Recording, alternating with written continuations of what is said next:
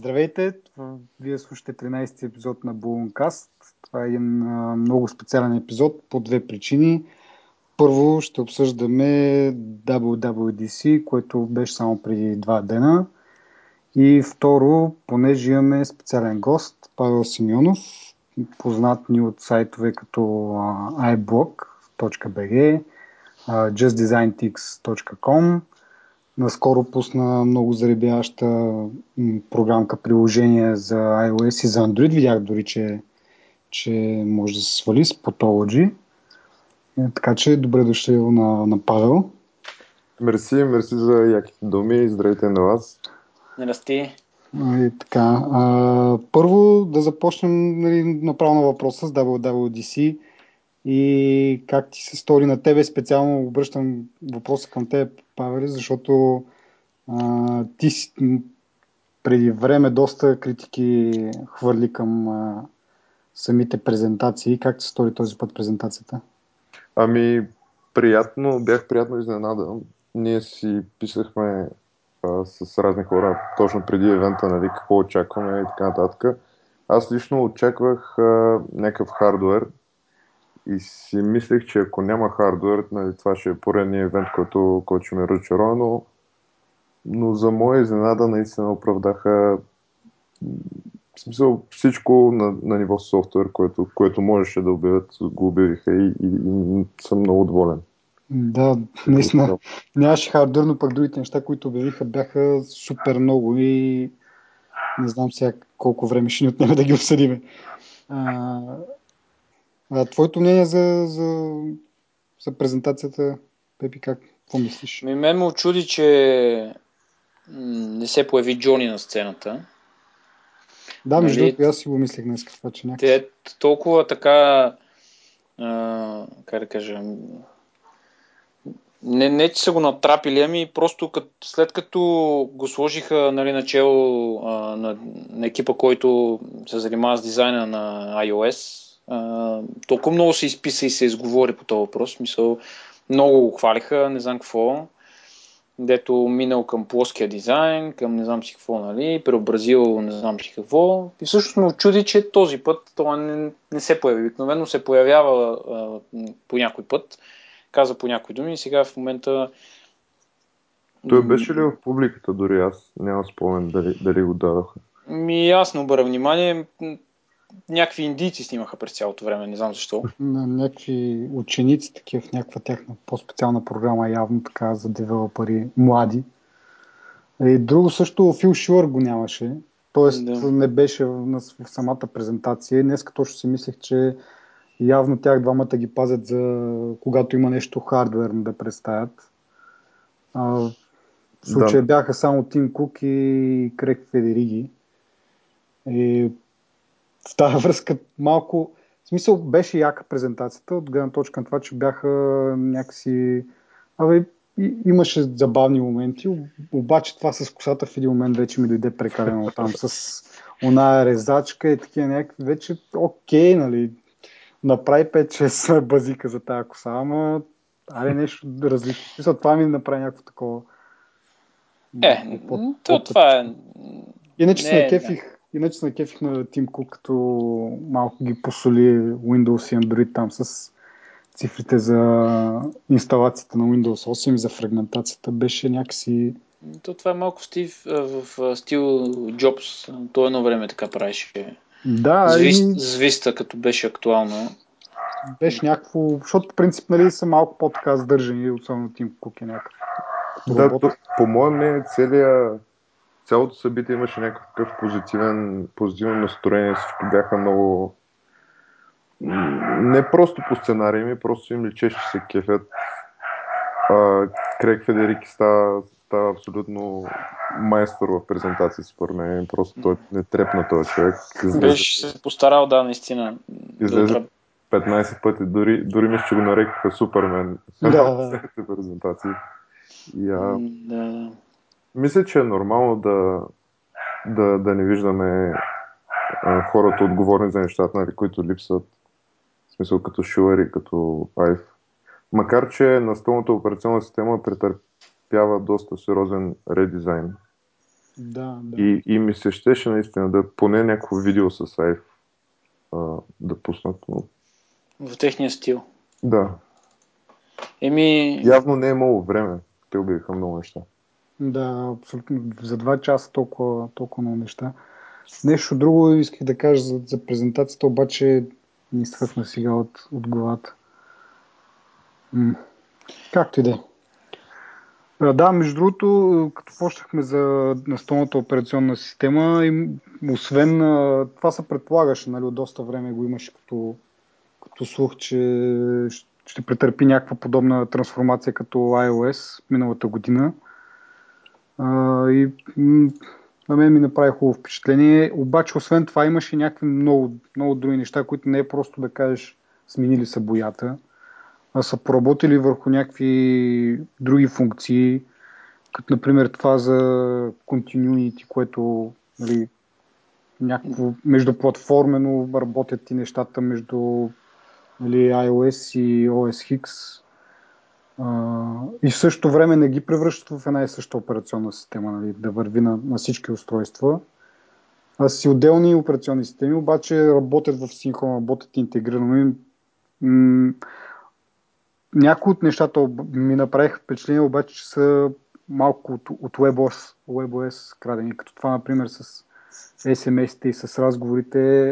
Едно време си спомня, като беше презентацията на WebOS. Точно с това се хваляха те, че от примерно седиш си на таблета, получаваш SMS, получаваш разговори, може директно да вдигнеш от таблета, без да е нужно да си търсиш телефона. Да, те не могат да открият топлата.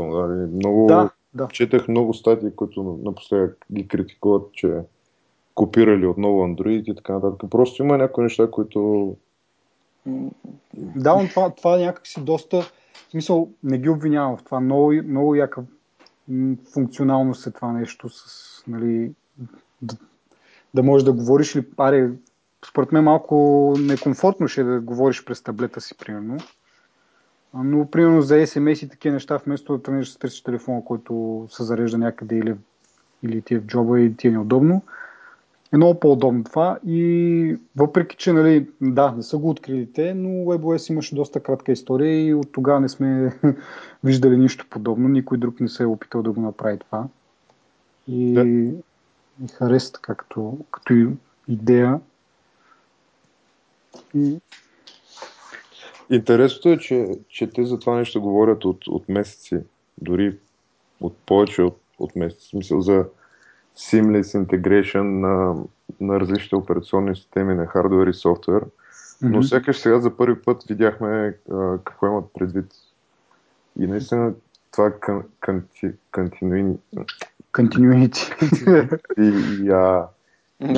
И другото, как го наричате? Да, не, както да е. Няма значение. Handoff, да. Hands-off. Тия двете неща просто променят изцяло посоката, според мен, в която до сега се движеше Apple. Аз мога да си представя след време някакво положение, в което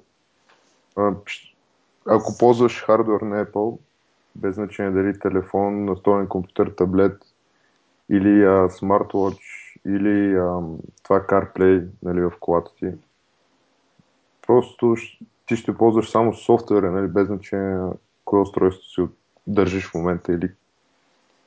Да, действително ще им се реализира, да се надяваме, тази визия, че iCloud ще бъде центъра, нали, на... Точно, да. На дигиталния ни живот, както се превежда, а не както сега малко или много сме центрирани около устройството, най-често iPhone-а. Но това, което казваш, ти от много месеци говорят, това, сега като се замисля, реално това го е имало от много месеци. В смисъл това, примерно, правиш някакъв документ там, примерно в Pages или в там другото, което е. Как бяха спречи, гениални стърни. Pages, Numbers и... Да, точно така. Да. Но, да, но... правиш някакъв документ и той реално веднага ти се синхронизира на другото устройство. Това го има отдавна, обаче сега някакси са го направили по-визуално, някакси по-състресиране на това нещо, да го виждаш това, нали, с някакви иконки, които премигват там или не знам какви точно, като нотификации имаш. Да ти напомня, че това нещо го има там. Да, да, имаше го като опция, но хората реално не го ползваха, защото имаше много проблеми. Те искаха да е просто, нали, да работи, както обича да се изразяват, mm-hmm. да става без да има нужда да правиш нищо, обаче много хора са се оплаквали от загуба на файлове и на такива неща, примерно ако изтриеш application и така нататък. Mm-hmm. Също беше и с снимките. А в момента просто те увеличават мястото, което се полага в iCloud. Също си свалиха доста и цените на допълнителните планове, ако искаш да го разшириш. Да. И реално правят нещо като конкуренция на Dropbox, която, освен че first party приложенията им ще могат да си качват файловете в iCloud, така и всяко друго приложение ще може да използва iCloud като файлова система. Реално ти няма да виждаш отново файлове, но ще знаеш, че те са някъде. И без значение какво правиш, на което и да е устройство, те са там и може да ги ползваш. Да, ами между другото, на мен ми направи впечатление, че от точно те слайдове, които, нали, говореха за iCloud Drive, нали, и споменаха, че ще бъдат интегрирани с други услуги, като например OneDrive. Видях Box, обаче Dropbox никъде го нямаше по скриншотовете. Но удобно са го премахнали, така да ни му правят излишна реклама. Според мен Dropbox има сериозен проблем след обявяването на iCloud Drive. Понеже до момента, в смисъл, стартъпа им се разви на базата основно на iOS потребителите, според мен. Да, нещо, което го нямаше до сега в iOS. Обаче ти като казваш за тези плановете там за разширяване, сещам нещо друго, което за тези снимките, които, нали, казаха, че всички снимки ще се пазят, ако си плащаш съответно за там с тези планове, и казаха, че 5 гигабайта е безплатен. Това дали е тези 5 гигабайта, които са ти за бекъп, или това са от някакви отделни 5 гигабайта? Не са допълнителни, същите са тия, които са си ги има и сега, но доста пъти до нещата, които са в тия 5 гигабайта, вече ще бъде доста... В смисъл, ще можеш да си боравиш както си искаш с тия 5 гигабайта. Да, обаче то така някакси, как да кажа, в смисъл доста тясно ще стане. Тия 5 гигабайта, този къде да стигаш от вас. Те са малко, абсолютно. Те в момента, не знам на вас. Аз имам 3 гигабайта за iPad-а и iPhone-а съм го ограничил някакви там 500-600 мегабайта, нали? И си представям, ако тръгне от тези мегабайти, от тези оставащите мегабайтите ми яде с фотострим, примерно. Не, фотострим, те мисля, че не се броят. Ама ако $1 на месец е 20 гигабайта, което не е толкова скъпо. Да, не, обаче аз това се чуех, защото сега като си превъртам кинота в главата, си спомням, че, нали, казах точно за снимките, ще ви ги пазиме 5 гигабайт, нали, безплатно, и там ако си платиш за още 5 гигабайт, нали, още 20 гигабайта и така, и на 200 гигабайта имаше някакви такива положения, но просто се замислих дали тези 5 гигабайта са същите, които са за бекъп, нали, за фотострим специално, защото те казаха, че... Според мен са същите, имайки предвид, че цената на следващите 20 гигабайта е просто $1. Да, но те са пълнят доста бързо. Аз, примерно, в Dropbox имам 25 гигабайта и за сега съм запълнил 10 гигабайта за много кратко време. То повечето видеото теглят доста от мегабайтите. Сега, ако си човек, който снима много, според мен трябва да има някакъв баланс, де. Да речем, аз снимам повече, отколкото имам, да речем, игри или някои програми, които да бекъпвам, които не ги бекъпвам, нали? Да. И напоследък дори се очудих, че за 4 години съм запълнил 4 гигабайта и половина. Което... Има различни потребители, различни потребности, как се казва. Тяхната цел е друга. Тя не е да накарат тия хора, които не си плащат, да плащат. Целта им е да накарат хората, които в момента си плащат за други облачни услуги, да предпочитат тяхната. И те затова цените са точно като на Google, мисля, че ги направиха в различните планове, което е доста под цените на Dropbox. И като си го имаш преинсталирана услугата на Apple устройствата, според мен няма да тръгнеш да избираш Google, примерно. Или. Доста голям плюс е наистина. Но пък силата на Dropbox е това, че имаш визуална представа, нали, можеш да си отвориш файловете в папка, да си ги браузваш, да ги... Каквото искаш мога да ги правиш, да ги едитваш. То ще бъде така ще бъде на Mac. То даже мисля, че на iOS ще го направя така. С това iCloud Drive, доколкото видях по скриншотите, ще бъде точно като... Да, не като файла, имаш си едни папки, които реално папките са обвързани с някакви приложения, които слагат, нали, в тези папки някакви файлове, и отделно извън папките мога да слагаш каквото си искаш, т.е. пак като Dropbox един вид, само че сега може да си, и ти да си създаваш папки отделно, но, нали, ще имаш някакви задължителни папки, които са свързани с приложенията, които като примерно Numbers и Pages и така нататък. Те си имат отделни папки, в тях ще са си тези файлове, които си създал в тях. Аз не знам, ползвали ли сте на Dropbox апликейшъна за iPhone или за iPad? То е нещо подобно. Да, аз го ползвам точно, че... И точно това е, че имам 25 гигабайта, за които не съм платил нищо, нали? Нищо не плащам реално. Ти по някакъв начин си ги... Те там, нали, имат някакви програми за референции, такива... Примерно за... Аз ползвам Dropbox за работните файлове, които са фотошопски. Обаче съм на 7 гигабайта, нещо от сорта и... Не можах да ги увелича безплатно. С референците ти давам, мисля, че 512 мегабайта на всеки човек, който си го препоръчал и се е инсталирал.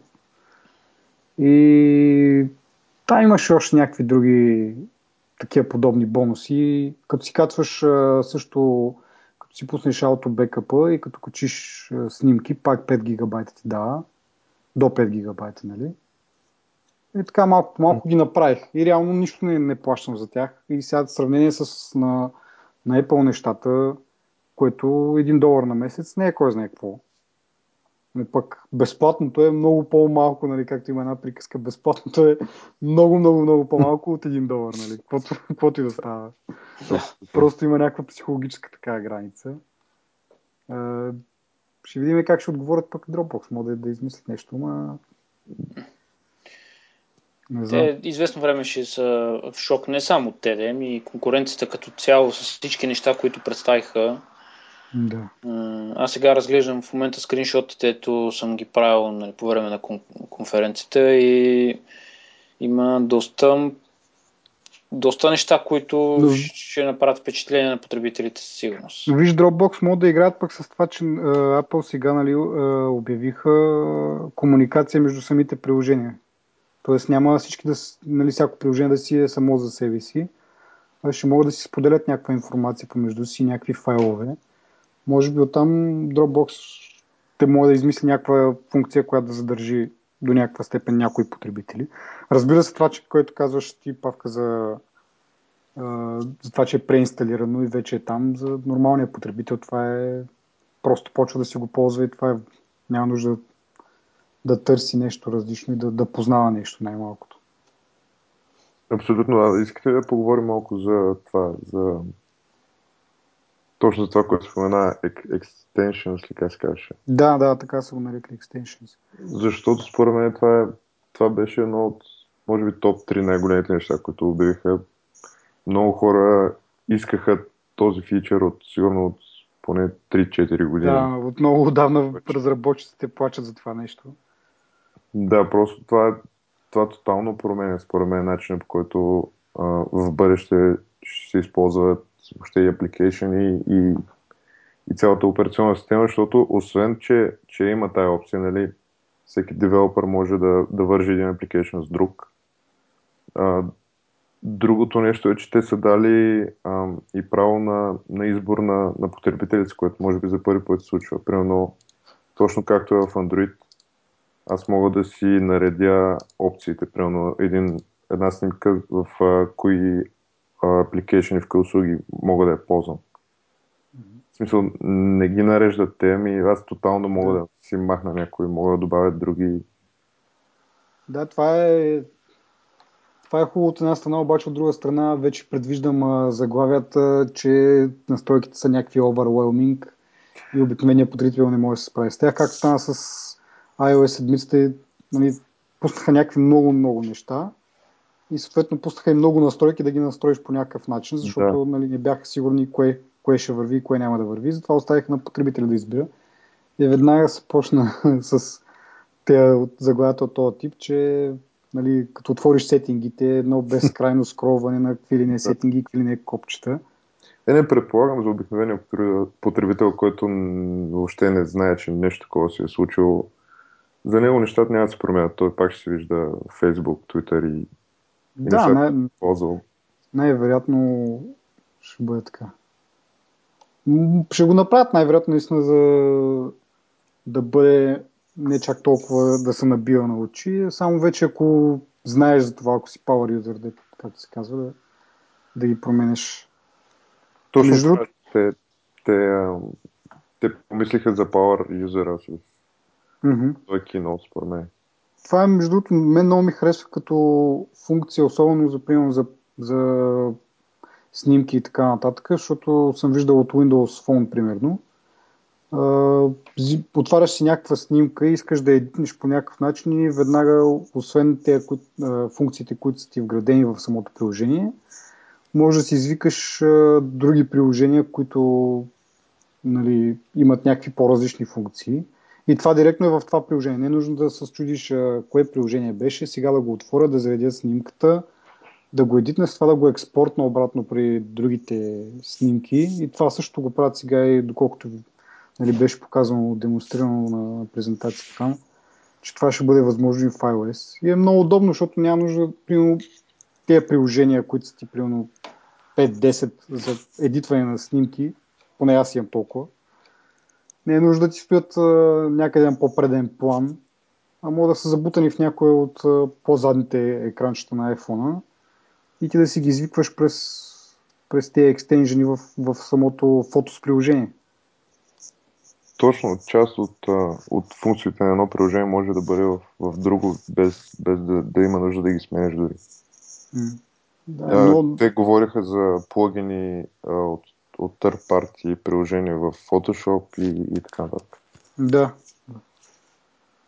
И ще създаде голямо удобство на едно място. Примерно знаеш снимките си ти в Photos, отваряш Photos, оттам вече ги манипулираш с най-различни програми. Нали? Малко се променя тук парадигмата, обаче според мен е за добро. Ми направи впечатление, малко ще сме на посоката, направи ми впечатление, че са обърнали внимание на мненията на потребителите и явно взели са си някаква пулка от мрънканиците, от искания на някакви фичери и така нататък. И всъщност сега са пуснали повече свобода за потребителите. Например, инсталиране на външни клавиатури, пуснали са някакви фичери, които юзерите са искали, включително и аз не съм им писал, нали, на Apple, но аз съм един от тези, които примерно е супер удобно да можеш да отговаряш на съобщения, докато са, нали, на поп-ъп отгоре, нали, не е нужно да излизаш от приложението, в което си, защото аз съм с iPhone 4 и за мен това е страшна мъка. Докато правя нещо, някой изпраща съобщение, докато цъкна на него, докато стигне до другото приложение, докато зареди, докато стане не знам какво. Нали, всъщност това е, за мен това е една от най-удобните новости, които така се възползвам. Всъщност не на моят телефон, разбира се, но бих се възползвал, ако имах... Ако моят телефон, нали, съпортваше iOS 8 или обратното. Да. Еми то е това, което казваше за клавиатурата, пак е един вид от тези екстенжени, т.е. отварят са малко нещата пак, мога да ползваш други клавиатури. И... Ама то въпрос е, по-скоро е в това, че те до сега винаги са били такива, нали, те са казвали, ние ви даваме това, или го взимате, или го оставяте. В смисъл, нали, това е вашия избор. Нали. Това се ограничава избора, нали, на потребителя. Сега в момента може би отиват на някъде, не знам всъщност на къде, в някаква по-отворена посока, която позволява по-голяма свобода на потребителите. Да, и следващата стъпка ще е да позволят да си избираш дефолтни приложения, примерно вместо Safari да ползваш Opera или Chrome, или вместо Mail да ползваш някакви други, обаче да видим дали ще е следващото iOS или... Ето реално с тия екстеншъни това нещо е осъществимо. Не е никакъв проблем. Зависи от third party девелоперите, просто да го вкарат като опция. Mm-hmm. Така че реално дефолт приложенията са си факт. Ще бъдат, нали, факт. Е да, ма примерно, ако ти си в мейл и цъкнеш на някакъв линк, това няма как да му кажеш, примерно, в смисъл с те, поне аз какът си го представям с те екстеншени, сега евентуално някакъв share бутон да има и да му кажеш шерни го към Chrome и Chrome да ти го отвори, да нещо от този род. Има някаква възможност да направят някакъв хак, обаче няма да е точно това. Имаш предвид, че е first party мейл? Ми, примерно, или някакъв смисъл, сега като натиснеш линк в където и да, не знам, в каквото и приложение да си, като цъкнеш на линк, един вариант е самото приложение вътре в него да си има такъв някакъв WebKit браузър. Другия вариант е директно да излезеш това приложение да ти отвори Safari, нали? Нямаш възможност, като кликнеш на този линк и да ти го отвори по подразбиране, ти го отвори в Chrome. Ами за Mail точно в момента не мога да ти кажа какво е положението, но за всички приложения, които не са на Apple, съм сигурен, че девелоперите много бързо ще вкарат опция за предпочитание, нали, къде ти го отвори. Да. Може да те пита просто. Да, както е пренадорит. Той сега мисля, че има някакви такива хакове, или как да го нарека. Не са баш, нали, jailbreak, в стандартния си iOS могат да го направят, но е малко играчка.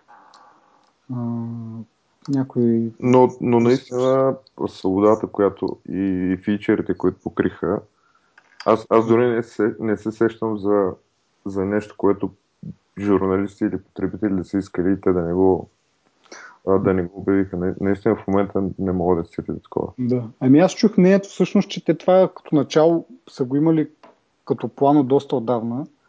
Но просто сега всички неща са наредили така, че да могат да ги... Просто някакво...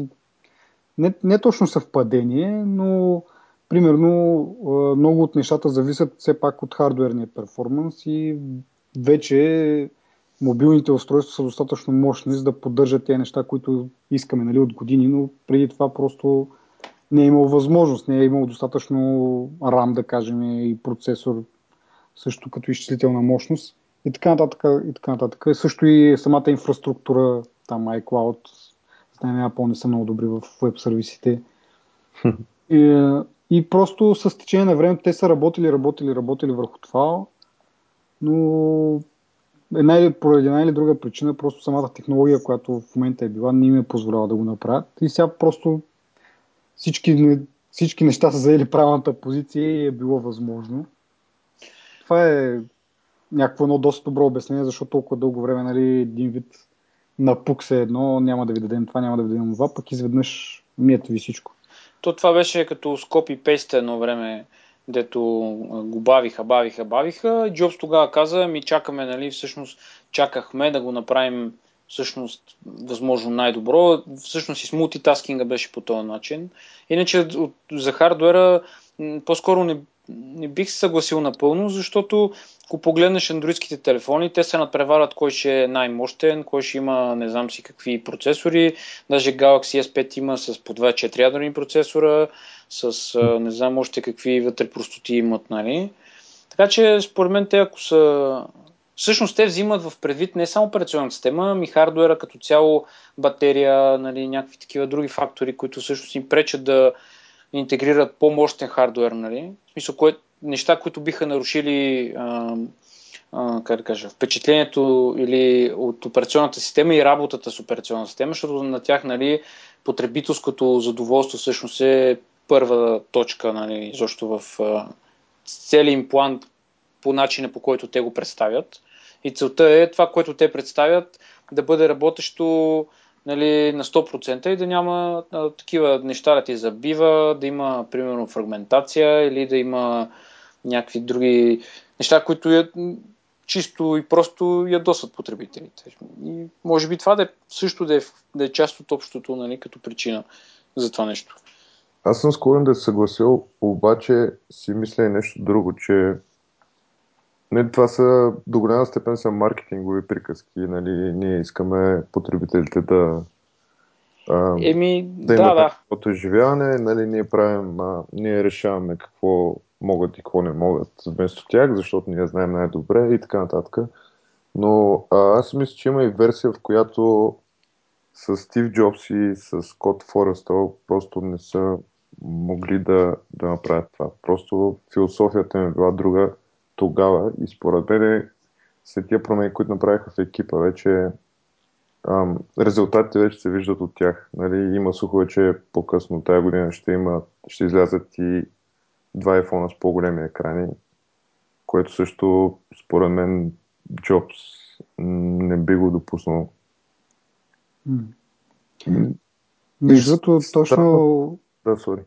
Не, кажи си, довърши си. Странното е, че ако всичко това е верно, с тия софтуерни фичери и с двата големи айфона в края на годината, просто няма да има нещо, с което Android толкова да превъзхожда екосистемата на Apple.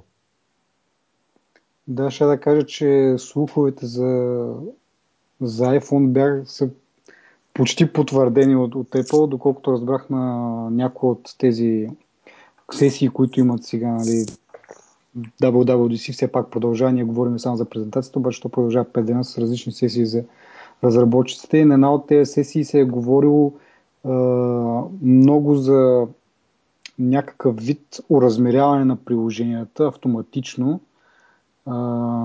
Няма как да го обясня по някакъв лесен начин, тъй като не съм разработчик, но става въпрос за това, че има някаква функционалност в операционната система на iOS, която разбира, или по-скоро самите приложения трябва да бъдат така написани, че да разбират на какви екрани работят и при различен екран по различен начин да подрежда нещата в приложението.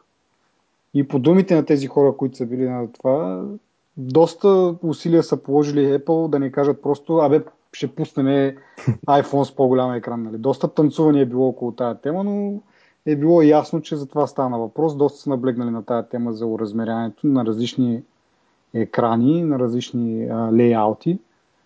И на практика са потвърдили това, че се готвят да пуснат телефон с по-голям екран, може и дори часовник и нещо, за което също... И дори таблет с по-голям екран има слух също. Да, и нали, това нещо вече, доколкото разбирам, е вече една от последните стъпки в тази посока, понеже те и преди са слагали някакви функционалности, едната от които се нарича Auto Layout. Сега това е някакси като еволюция на това нещо за най-различни екрани. Вече имаш пълен набор от най-различни подредби и е много по-лесно за разработчиците да кажат, нали, тук на това приложение така, на този екран така, на другия инак. Значи аз като човек, който не иска голям дисплей, в смисъл не искам Apple да пускат телефони с по-големи дисплеи от сегашния, или много-много по-големи, нали, да не е някаква плочка.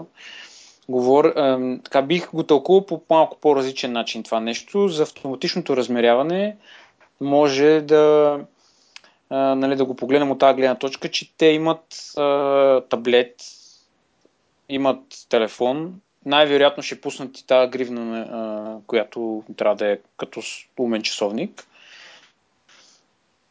И може би това нещо, за което са говорили, нали, на тази сесия, всъщност означава, че те са мислили за нов начин, който всъщност да пренарежда леаута на едно приложение спрямо тия три устройства, които те имат. Не знам, ще видим. Много се приказва и много се иска да се пусне по-голям iPhone и най-вероятно Apple ще се съобразят с това, защото колкото да се говорим, че нали, те правят каквото те си искат, има пак така едно съобразяване с пазара. Ама не, те го доказаха сега това нещо на тази сесия. Толкова много неща, които юзерите искат от толкова много време. Да. Така че... аз съм ти разказал за... Пробвал съм телефони по-големи, 4,7 инча и не изглеждат някакво много по-зле. Така че мисля, че един такъв iPhone, сега не държа да го пускат, този в момента си ми е много удобен. Но... Въпросът с дизайн, точно. Да, и плюс това има и предвид, че съм държал съм така Lumia 4,7 инча в магазин, където са вързани там с едни гадни кавеляци, които въобще не са удобни и въпреки това ми се стори някакси нормално за ръката ми. Плюс тия жестове, които вкараха в iOS 7 за, като слайпнеш от чакай сега да го преценя добре, от ляво на дясно, от края на екрана и се наказваш бек. Това, проправя пътя за по-големи екрани, защото те до момента довода им беше, че 4-инчовия дисплей е най-удобен за работа с една ръка. Може да стигнеш всеки край на дисплея с палеца си. Обаче с тези жестове, този жест, който от ляво надясно, реално премахват нуждата ти да стигаш до горния ляв ъгъл, за да тъкнеш бек, примерно, на дадено приложение, което То жест с колко пръст е? С един пръст, просто как си държиш телефона, на екрана правиш от ляво надясно, от края на дисплея и просто правиш бек с едно, което е най-трудното в момента, ако ти е по-голям екрана, да го направиш ако държиш телефона с дясна ръка, да цъкнеш горния ляв ъгъл и с този жест просто се премахва нуждата да го правиш това. И още от тогава почнаха по-така сериозно. Не, че по-сериозните слухове, те отдавна искат, но някакси така се прокрадна тая идея, че това е просто подготвяне за по-големи екрани. Предполагам, ще измислят и някакви други допълнителни жестове, за да го направят малко по-функционално, защото наистина понякога с по-големите екрани е по-трудно да навигираш, да стигаш до всички точки на екрана, като си трябва. Най-притеснителното от към юзер интерфейс е, че в много апликейшени бутона за назад, както ти каза, е в горния ляв ъгъл. В смисъл най-трудно достижимия ъгъл от палеците и може би за това са помислили за този жест. Да, мен ми е много интересно, защо не са направили като цяло навигацията да е в долната част на дисплея. Мисля, още не от самото начало, но доста рано в iOS историята имаше такива браузъри, които това им беше една от основните така реклами, че бутоните им за навигация са в долната част на дисплея, като си държиш iPad, да кажем. Не е нужда ти го държиш реално отдолу. И е много по-лесно просто с палеца само да натискаш тези бутони за бек и така нататък. И също и за букмаркове и така нататък. Но до сега 100 пъти можеха да го направят отдолу да е някакси навигация. Сега зависи от дизайнерска гледна точка, дали ще изглежда добре. Аз там не мога да го погледна, не съм дизайнер. Но предполагам, че има някакви проблеми с това, не изглежда чак толкова. Може би хората като не са свикнали. Точно, може би е грешка още от самото начало. Защо пък не, в смисъл и техните дизайнери, предполагам, не са. Но дори да са го измислили тогава, сега се замислям, като си гледам десктоп компютъра, значи ти на телефона ще са ти долу нещата, на компютъра ще са ти горе и ще има един такъв, се чуеш къде да го намериш това нещо, докато сега, всичко е по един кълъп и много по-лесно се ориентираш. Да се върнем на WWDC. Да, малко.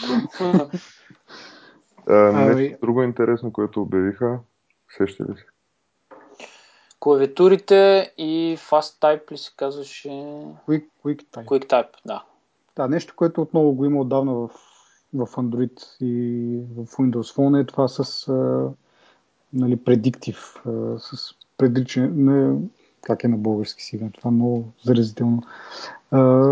Това, че ти предсказва думата, която искаш да напишеш, Днеска видях обаче, че българския не е сред езиците, които не, да, могат да таковат. Не, да. Което всъщност е странно, защото сега като пишеш на български, примерно, понякога ти излизат някакви предложения за думи от този стария тип, как в едно балонче. Сега в новия тип...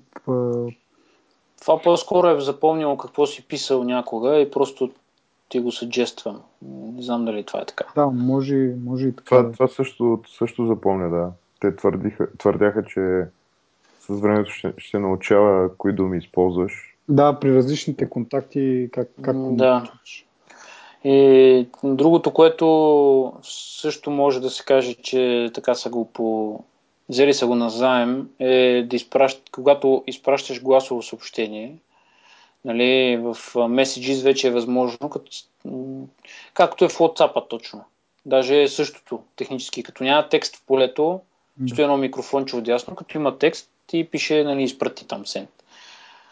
Което на мен ми се видя доста така очевидно същото.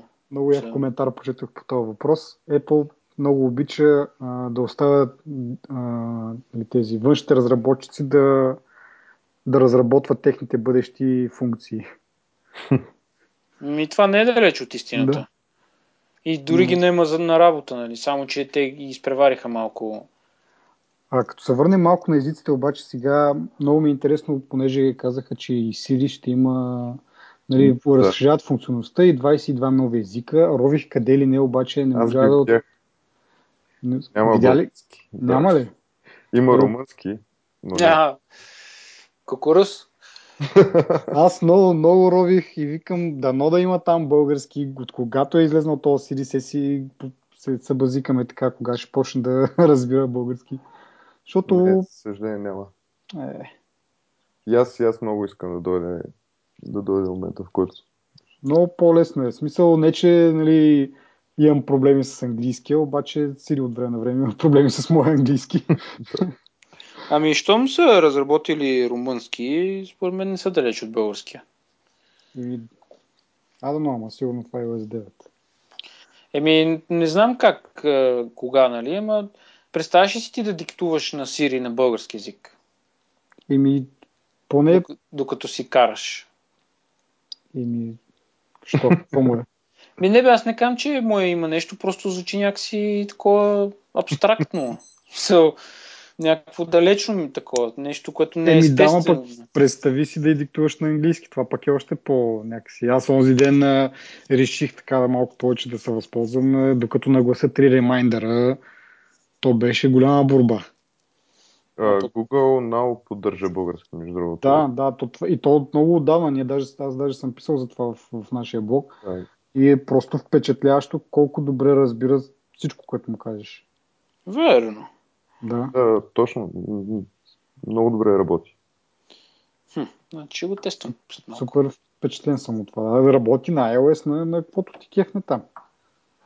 Предполагам, аз и между другото, мисля, че с тебе, Павка, говорихме, когато ти имаше Android, дали, нали, с български може да му правиш някакви по-такива задълбочени команди, да му диктуваш примерно текст, да ти изпраща съобщение и така нататък, не просто да го питаш за времето.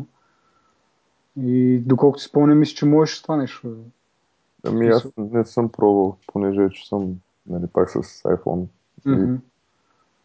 Но би трябвало да можеш, що не. Да, защото на iOS нормално да е ограничено само да извършва действия само в приложението, но в Android, като е интегрирано, би трябва да можеш да пращаш съобщения и други малко такива по-интересни неща, по-функционални. Ще е интересно, те нали са вкарали някакви такива любопитни въпроси, като Who let the dogs out, примерно, или някакви такива на български или на различни езици, дали ще има нещо такова. Защото ние в офиса, там имаме един-двама колеги, които им е особено интересно да питат някакви такива въпроси. What does the fox say? Примерно. И доста е забавно. Въпреки, че това не е функционално това, да, ама поне са го напълнили с някакви такива... Забавни неща. Да. Аз оня ден я попитах да ми каже някакъв виц Нали, това е доста известно. Тя ми каза там нещо, аз си отговорих ха-ха и тя такава, нали, Siri, засмешна ли ме, нали, забавна ли ме намираш? И аз си казах да, и тя LOL. Това и беше отговор. В смисъл, направи се да не е просто един отговор, ами завързан с някакъв разговор. Има разговор така. Не е просто някакви заучени фрази един вид. Ама да се върнем отново на WWDC. Клавиатурите спомена. За клавиатурите споменахме, мисля, че. Да, клавиатурата и външните клавиатури. Предполагам, че аз до сега не съм ползвал такива някакви като слайп и така нататък, но доста голямо желание беше на всички да се включат такива неща. Аз точно свикнах с тая. Да, трябва да свиквам с друга. Ще откажа. Аз не другото. Все още ме дразни дефолтската клавиатура. Просто ми е много тясна. Да. Ми е много тесен. Точно ясно. Екранът може би да го оправи, бъдеще iPhone, но... Точно минали, точно предния iOS, като го обявиха и викам, бай, нали, тотално нов iOS, ще направят нещо с клавиатурата, ми тя същата такива с малки бутончета, точно както казваш ти, някакви трудни за оцелване с по-големи пръсти и така нататък. Аз редовният ми номер е вместо ОКИ да пише ОКО.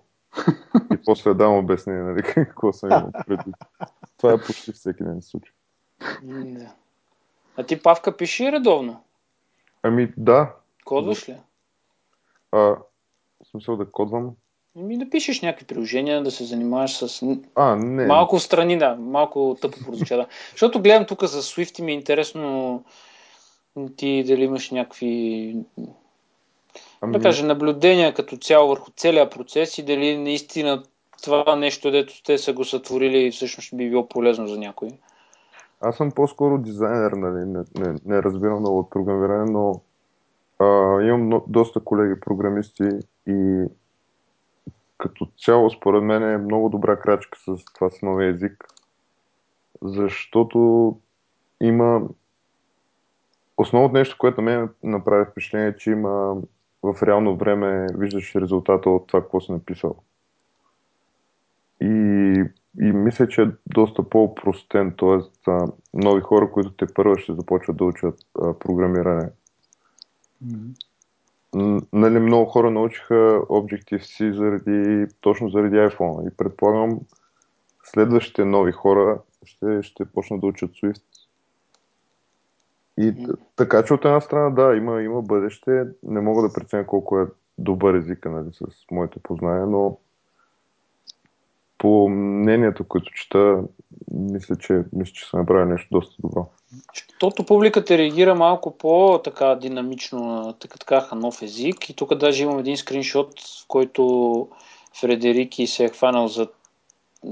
Но ръцете си ги е стиснал отзад и просто им се наслаждава на аплодисментите. И всъщност... това, което аз забелязвам е, че е значително по-кратък кода, който се изписва и да речем за един програмист като мен, който трябва да взима C++ изпит, там дето са едни писаници. Мисля, че това е много по-приятно и за писане, и за разбиране. Плюс това видях, че има autofill, мисля някакъв, който ти помага за... Нали, в смисъл да дописват и някакви команди направо. Да, със сигурност инструментите, които пуснат, ще бъда доста на ниво. Ами, аз първо да кажа за тази част от презентацията, в началото някакси много лошо, не че лошо впечатление, но някакси този човече, с който излезе там да пише код, нали, в реално време, някакси въобще ми се стори, че не му е място там. В смисъл, все пак имат 5 дена за... Вярно, че това, нали, конференция за девелопери и keynote е за девелопери, но не малка част от този keynote е и за потребителите. И там да пишеш код ми стори малко, поне в началото, сега като го премислям, не чак толкова, но ми стори малко прекалено. Можеше да го направят някоя друга сесия, да покажат колко е лесно. Еми, ако се... Ние като обикновени потребители чак толкова не интересува. Пак казвам, да, наясно съм, че това е нали, конференция за девелопери, ама keynote малко или много е за повече за публиката, отколкото за девелопери. Ама работата е там, че не всеки девелопер може да отиде, нали, и да посети конференцията и да речем да пипне, така да се каже. Да, ма ти от това видео какво ще разбереш, дори да си такъв, който си... Ама ще ти направи някакво впечатление, според мен. Как да кажа, защото имаше доста по-простен начин, представени някои неща от, преди да се стигне, защото той, като излезе Тим Кук каза, iOS 8 е всъщност история от две части. И първата част е точно тази част, юзърската част, която там някакви факти, да речем твърди факти, за твърди факти става въпрос. Всяка функция, която те са променили, нагледно и правят демо и така нататък. И стигат вече до втората част от историята, която е девелопърската част. И реално това, което ме ми направи впечатление, че хората реагираха малко по-добре на тази част, отколкото на предната част. Защото до известна степен може да предвидиш, че те ще пуснат... примерно, че може да реплайваш от попъпа горе на съобщенията или някакви други такива неща, или ще променят App Store, което им е, сигурно са iCloud им е най-смотаното нещо. И така че, не знам, аз не че ги защитавам, но според мен ми се струва логично в конференцията да включат,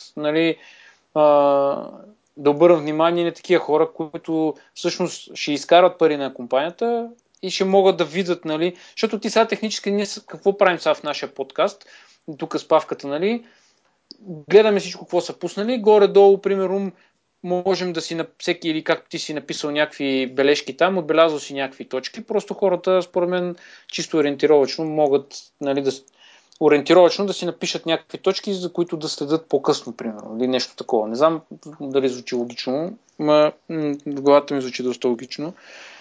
И не знам, така ми се струва, че всъщност не може да го направиш само за незнаещите, Да. Не мога да обърнеш внимание на хората, които не се занимават професионално с това. Просто първоначално ми направи такова впечатление, че там... Както и де, да. Резултата говори сам по себе си. Четах доста отзиви на журналисти, които казват, че третата част на презентацията всички журналисти мълчали, а останалата част от залата викала и крещяла в екстаз, така че... Да, просто то са пролича, че индийчетата, даже те като накрая Тим Кук като каза, ми сега да станат всички, които имат нещо общо с това, което говорихме до сега, и то стана примерно 2/3 от залата. Да. Което ми стана много любопитно, защо такива хора участват. В смисъл, защо са там. Аз разбирам тези, които са шефове на тимове, някакви там по-главни хора, но ми се стори, че има повече такива обикновени програмисти, които пък те са хиляди, не знам. Яко беше, яко достави ми удоволствие да ги видя, защото те бяха доволни хората, от това нещо, което те представят там 2 часа, говорят и накрая им казват, това сте вие, сте дето са го направили. Те бяха супер доволни от това, че там Тим им обърна внимание по такъв начин. Само да се върна малко на Swift, пак да кажа, не съм програмист, нито дизайнер, но от тези коментарите, които чуваме, освен всичко друго, е доста по-сигурен език, така да се каже, доста по-малко предпоставки за крашове има, тъй като до момента в Objective-C, доколкото разбирам, можеш директно да правиш заявки към паметта. Обръщаш се директно към паметта и ако адресът ти на паметта не е правилен, това води до краш на приложението. Поне така съм го разбрал. Може би да греша и някой да ме поправи от слушателите. Но в Swift това нещо го няма. Не можеш да се обръщаш директно към паметта. То са по някакъв начин... абстрактно се случват нещата. Т.е. ти си пишеш кода с някакви изрази, така да се каже, с някакви команди, но вече самия компилатор или там каквото е, пак съжалявам ако обърквам нещо, но той ги решава тези неща, къде в паметта това нещо се намира и по този начин възможността за грешка с доста смалява и наистина по коментарите, които чуем от хора, които са програмисти, това е голям напредък. В смисъл, и ще намали много, много крашовете, така да се каже. И бъговете. Да, другото, което беше, аз може да се бъркам, но те даже май го демонстрираха, че в реално време можеш да преценяваш колко добра и колко ефективна ти е логиката на кода, който си написал, колко натоварва хардуера на устройството. Докато го пишеш, мисля, че имаше някаква нещо като графика на лупа ти, примерно. Да. И така можеш да оптимизираш още в момента, в който го създаваш. Така да се каже. Мисля, че... доста улеснение за девелоперите са направили. И той и други неща доста обявиха, като там... Metal. Metal, да, което е за игрите, обаче някакви китове бяха, какви бяха тия китове? Просто много тулове за девелоперите пуснаха и за това толкова много се израдваха. А това Metal специално, нали, само едно нещо ми останало силно впечатление, че конзолен тип игра може вече да работи на iOS. И на мен ми лъхна на евентуално някакво бъдеще за Apple TV като гейминг конзола. Но да. Ще видим. То това беше мечтата на Стив Джобс. Не конкретно за Apple TV-то, но за iPhone-а, нали, да го направи конкурентен на конзолите, което на времето, когато това беше на представянето на iPhone 4, когато излезе някаква мега голямата игра, представиха там тогава, как се казва, не си спомням. Три версии след това излязоха, или две там, три части с общо. Както де. И той тогава, нали, казва... С Unreal Engine, където е едни рицари, които се бият... Infinity Blade. Infinity Blade, точно така. И той тогава, когато го представяше iPhone 4, нали, каза нещо подобно от сорта, че в момента, нали, с този хардуер, който има в телефона и с... Те ще се опитат, нали, да привлекат повече такива студия, които да работят върху игри, които да са, нали, да не са просто да штракаш върху някакви квадратчета или да са 2DM и да имат някаква физика и някаква тежест тия игри.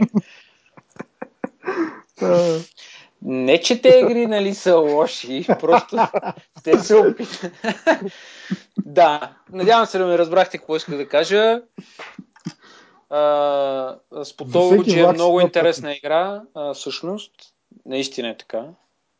Който не е опитал, да я опита. Но идеята ми беше такава, че Стив Джобс тогава направи някакъв такъв намек, че иска да го направят това. Всички му се изсмяха. Нали? Въпросът е, че всъщност лека по лека те си работят, нали, явно в тази насока и в момента с този, нали, метал технически се доближават наистина много до това нещо. И за сега тези четирите компании, които разработват игри, дето са Unity, Crytek, Electronic Arts и Epic Games, нали, те всъщност разработват наистина хубави игри за десктоп, нали.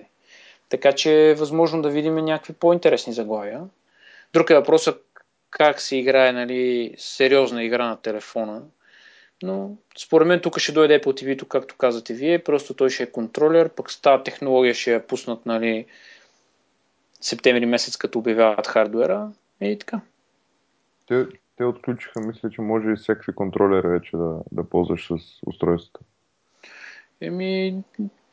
Преди да ги... Да, май всъщност ги отключиха, преди да ги отключат имаше...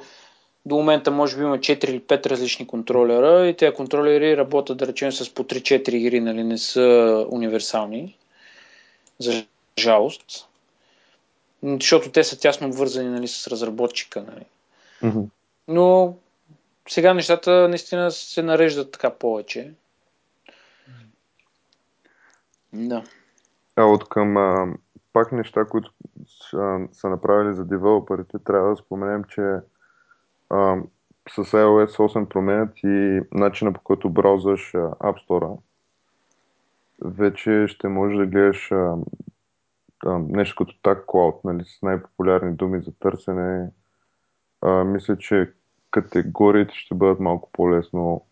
Защото на мен това ми е голям, доста болен въпрос. В момента положението е такова, че примерно пускаш някакъв ап, и ако той не е фичърнат от Apple, точно за 24 часа потъва в дълбините на стора и няма как да го видиш напред, ако не е в класация или не е фичърен. Трябва да го знаеш, да го потърсиш. Да, точно. Да. И мисля, че правят някакви опити да променят това. И другия плюс в App Store е, че вече ще можеш да тестваш приложенията преди да ги купуваш, мисля.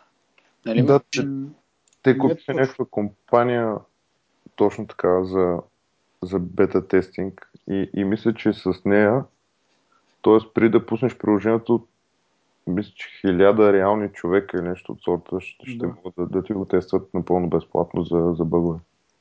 Да, но това не е точно един вид trial, е по-скоро примерно ти прави, както направиш това приложение или игра, да кажем, и ти решаваш на кой да дадеш бета-версията. Аз друго имах предвид, не това. Имах предвид, че аз като потребител мога да сваля приложението, да го тествам и тогава да реша дали го искам или не го искам. Не. Бъркаш. Някъде го гледах това. Не, те просто въведоха това, че можеш освен скриншоти да качваш и видео и да видиш как реално играта се играе. Не само скриншоти, ами реален геймплей. И по това да решиш дали искаш да го играеш. Да. Но другото, което пък е, то е TestFlight. Компанията се казваше така и функцията сега се казва така, TestFlight, която дава наистина на разработчика... Да, за разработчика ли? Да, не знам точно как се случва, но може да даде на 1000 човека да тестват тая игра, нали, преди да я пусне официално. Игра или приложение, няма значение. Те тия 1000 човека са някакви смисъл работещи за Apple или наети, примерно, някакви дистанционно, но не са обикновени потребители, те си тестъри. А, така ли? Значи не можеш, примерно, ти правиш приложението и ми казваш, абе, тествай това приложение, ти го... Ами, мога, но по другия начин, който нали беше досега с... Който е с 100 там девайса. Да. И те се анулират всяка година, нещо такова беше. Доколкото съм чувал, е доста тегава ситуацията там. И си мислех, че затова толкова много се радват сега на това TestFlight, че е глътка, че така свеж въздух. То го има при Амазон това, между другото. Аз докато качвах играта насам там, видях, че го имат като услуга, но там се плаща. Аха. Като допълнителна екстра към стора им. Аха. Докато Apple ще го предлагат безплатно. Но то колко е безплатно, като си плащаш $100 на година, е друг въпрос, но... Еми, те хора, които бълват повече приложения, ще съм пълна сметка, нали, смисъл, ще им излиза по-ефтино. Да. Но нали, с хората за сено две приложения ще... Ама така иначе, платил си ги, що пък да нямаш 1000 човека, които да ти го тестват. Точно. Те са направили 4000 нови апита в iOS 8. Да, което... между другото, като стана въпрос за това, за 4000 нови апита и за това, нали, да обсъдим някои от функциите, които не са споменати в...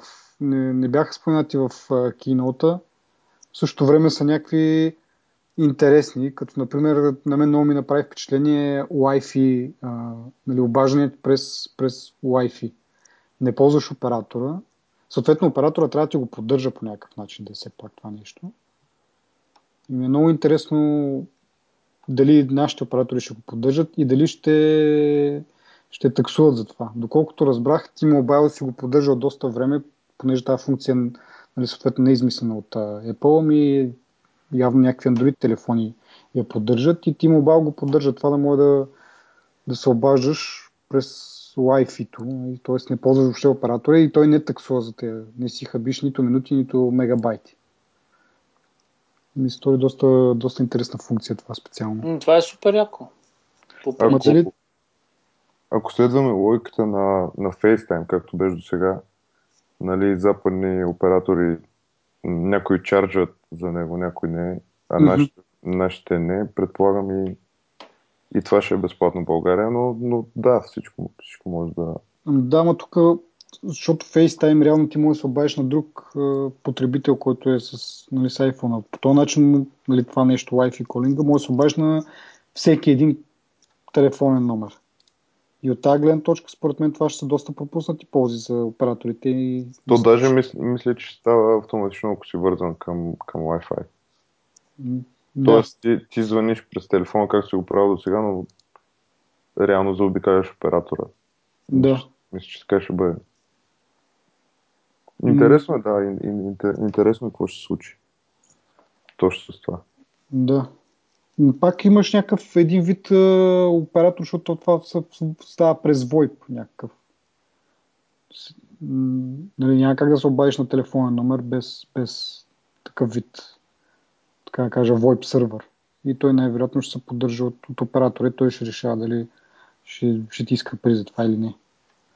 Ма, доста интересна функция да е. Другите са, може да гледаш кое приложение точно ти хаби повече батерията, което също много полезно, защото в последно време... Това го тествах вчера.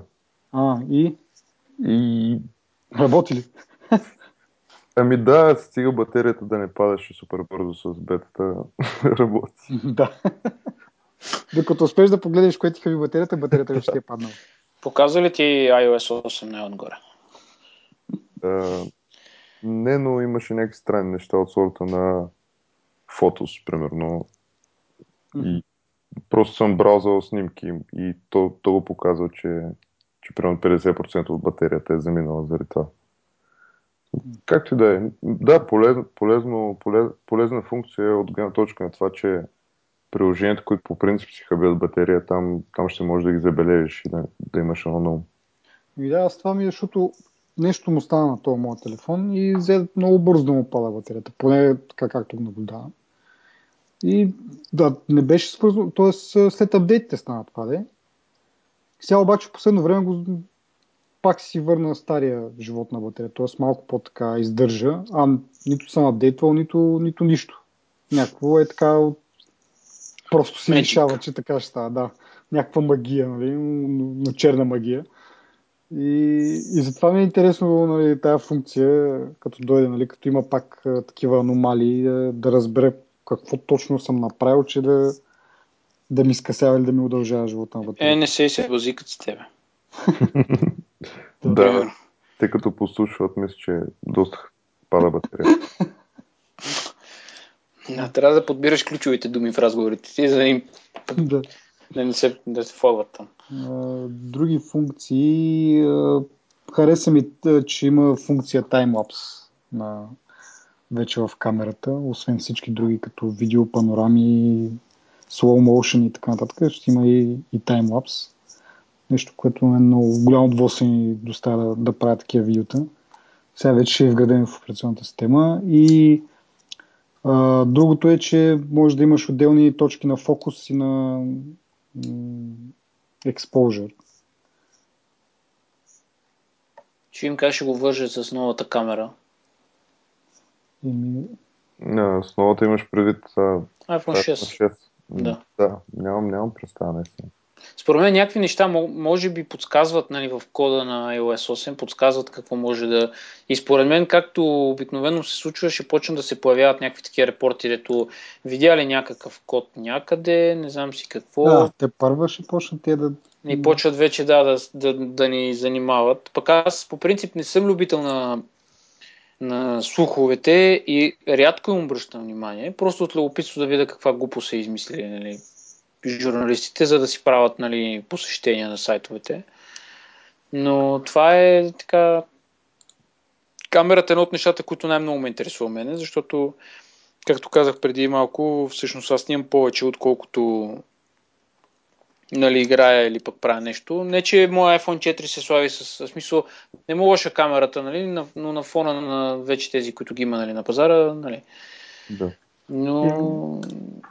Ми харесва, дори мисля да го вържа на един квадкоптер.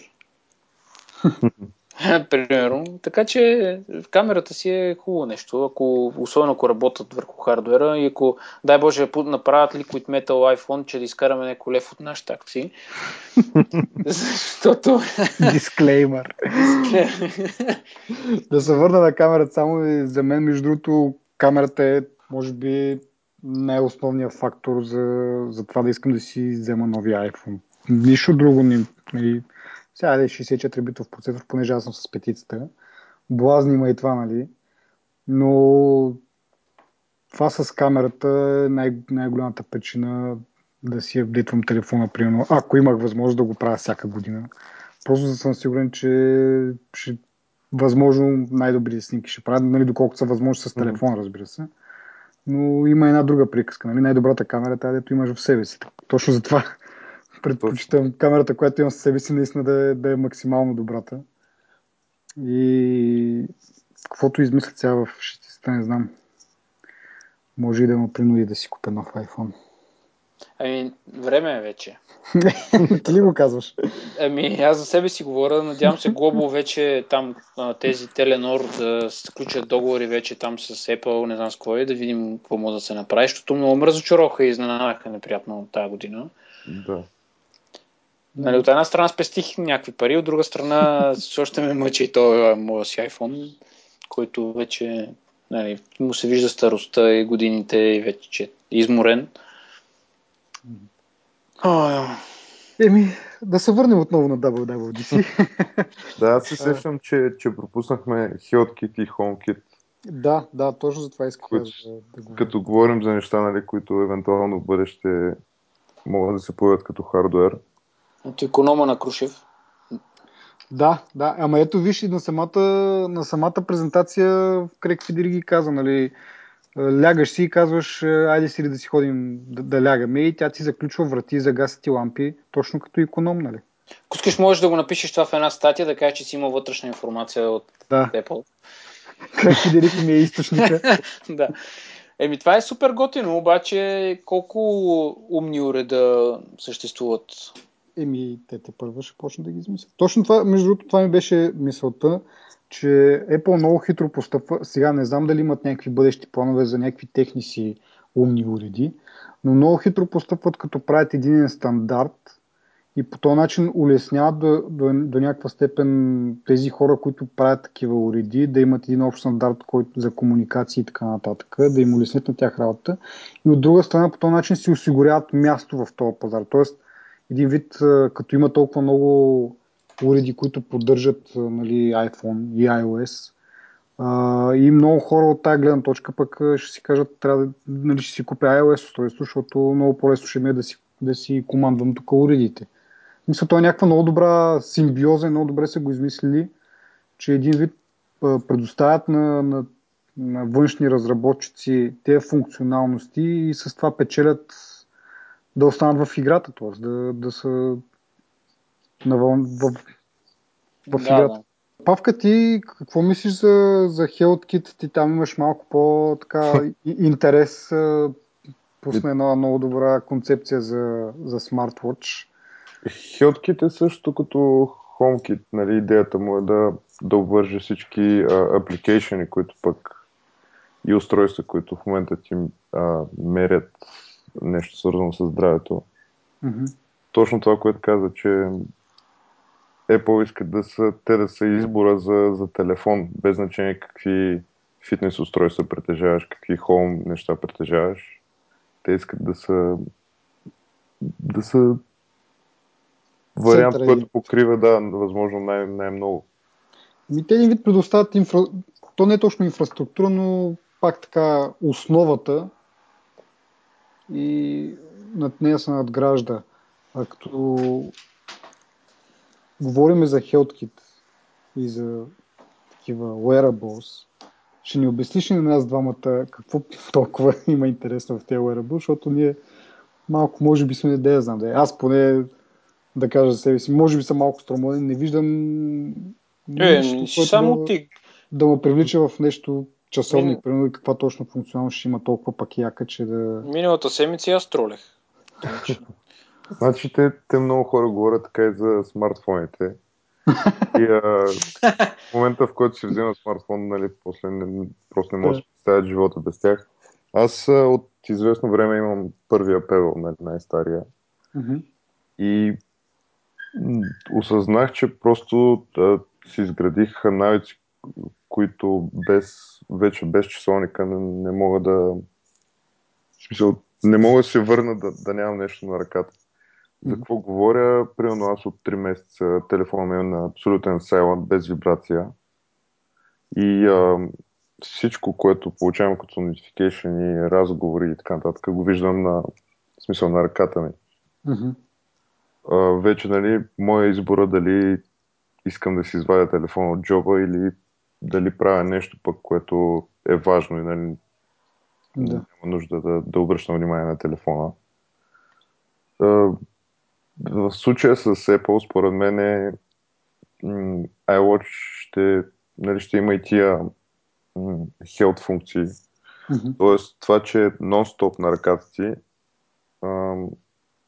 ще бъде полезно от тази гледна точка, че нон-стоп той ще събира данни примерно за с някакви сензори, нали, за температура, за пулс, за такива неща, докато примерно както е Galaxy S5 с сензора за пулс на гърба, то е чист гимик, нали, чисто маркетингов трик. Да, ти трябва нали, да боравиш с телефона, за да събираш тия данни, които в принцип са важни, само ако са постоянни и продължително време. Mm-hmm. И според мен, не знам какво мислят, според мен са го отложили поне два пъти вече часовника, предвид конкуренцията, нали, които бълват с модели всеки месец едва ли не. Мисля си, че имат план и дано да се струва цялата тая схема с... Те споменаха някаква клиника беше. Да, споменах нещо там, смисъл, аз малко ги загубих на този момент, обаче звучеше нещо... Ако че... наистина това за директната връзка, което го твърдят, че при някаква сериозна промяна в показателите, нали, които се събират в този Health App, ако директно телефонът ти изпраща сигнал до доктора ти, мисля, че това ще е нещо доста голямо. Поне за американците. Нали? Да. Аз точно това, между другото, да сетих ми. В смисъл, представи си ти нали, някакви нормални показатели, в един ден решаваш да потичаш малко и ти се вдига пулса и те пращат линейка там да се прибира. Той телефон знае, че тичаш, има и предвид с този новия процесор. Аха, с M-процесор, M7. Да. Ами, да, между другото, така, в смисъл, мисля си, че наистина Apple, ако влезе в тази сфера, ще измислят нещо много по-различно от това, което е в момента, много по-функционално. Просто не мога да си го представя. И гледам какво има в момента на пазара. И в момента на пазара това, което виждам, въобще не ми представлява никакъв интерес. Това, което казваш, ще са notification-ите, ми звучи яко наистина. Ама тот часовник вибрира ли? В смисъл, ти как разбираш, че някой да, ти звъни? Да, то няма звуцепевало. Аха. Само... Да, в смисъл, че вибрира ти поне по този начин да разбереш, че някой ти звъни, иначе трябва постоянно да го гледаш. Нали? Да, вибрира. Mm-hmm. Което от една страна пък е лошо, защото не знам дали сте ги виждали тия каишки за кучета, които са с ток. В смисъл, в един момент се чувстваш по този начин. Значи аз разказвах миналия или по-миналия епизод точно за един такъв певел, значи за финала на Шампионската лига, значи миналия епизод е бил. Mm-hmm. И бяхме на финала на Шампионската лига, се събрали да го гледаме. Един колега също има певел като твоя, на който момент точно тогава нали, на този епизод задавах този въпрос, че значи, на този певел ние играхме Flappy Bird, човек. Mm-hmm. И на този часовник, не на телефон, извинявам се, тогава аз нали, малко потролих, нали, освен тия нотификейшъни, нали, какво друго можеш да правиш на този телефон, часовник, но само иска да кажа за вибрацията, че този моят приятел се побърква с нея. Просто се побърква. Примерно, като имам общ чат в WhatsApp-а, като примерно това около 10-12 човека. Да. И мога да си представя за какво стана. И не знам. Всъщност много е яко това. Аз всъщност мисля, че това е много яко да ти вибрира нещо на ръката, но може би не толкова често. Да. Другото е, че аз така се събуждам вече сутрин. Нямам някакви звуци, които да намразвам и да трябва да ги сменям, някакви мелодии. Пак с вибрацията. Ама ти спиш с него? Да. Това е, че аз не мога да свикна да спъс часовника, какъвто и да е часовник. А колко често трябва да го зареждаш това, ако ти падне батерията посред нощта? Никога не ми се е случило. Той държи около 5-6 дни пебел. Понеже единствен часовник с такъв черно-бял. С черно-бял, да.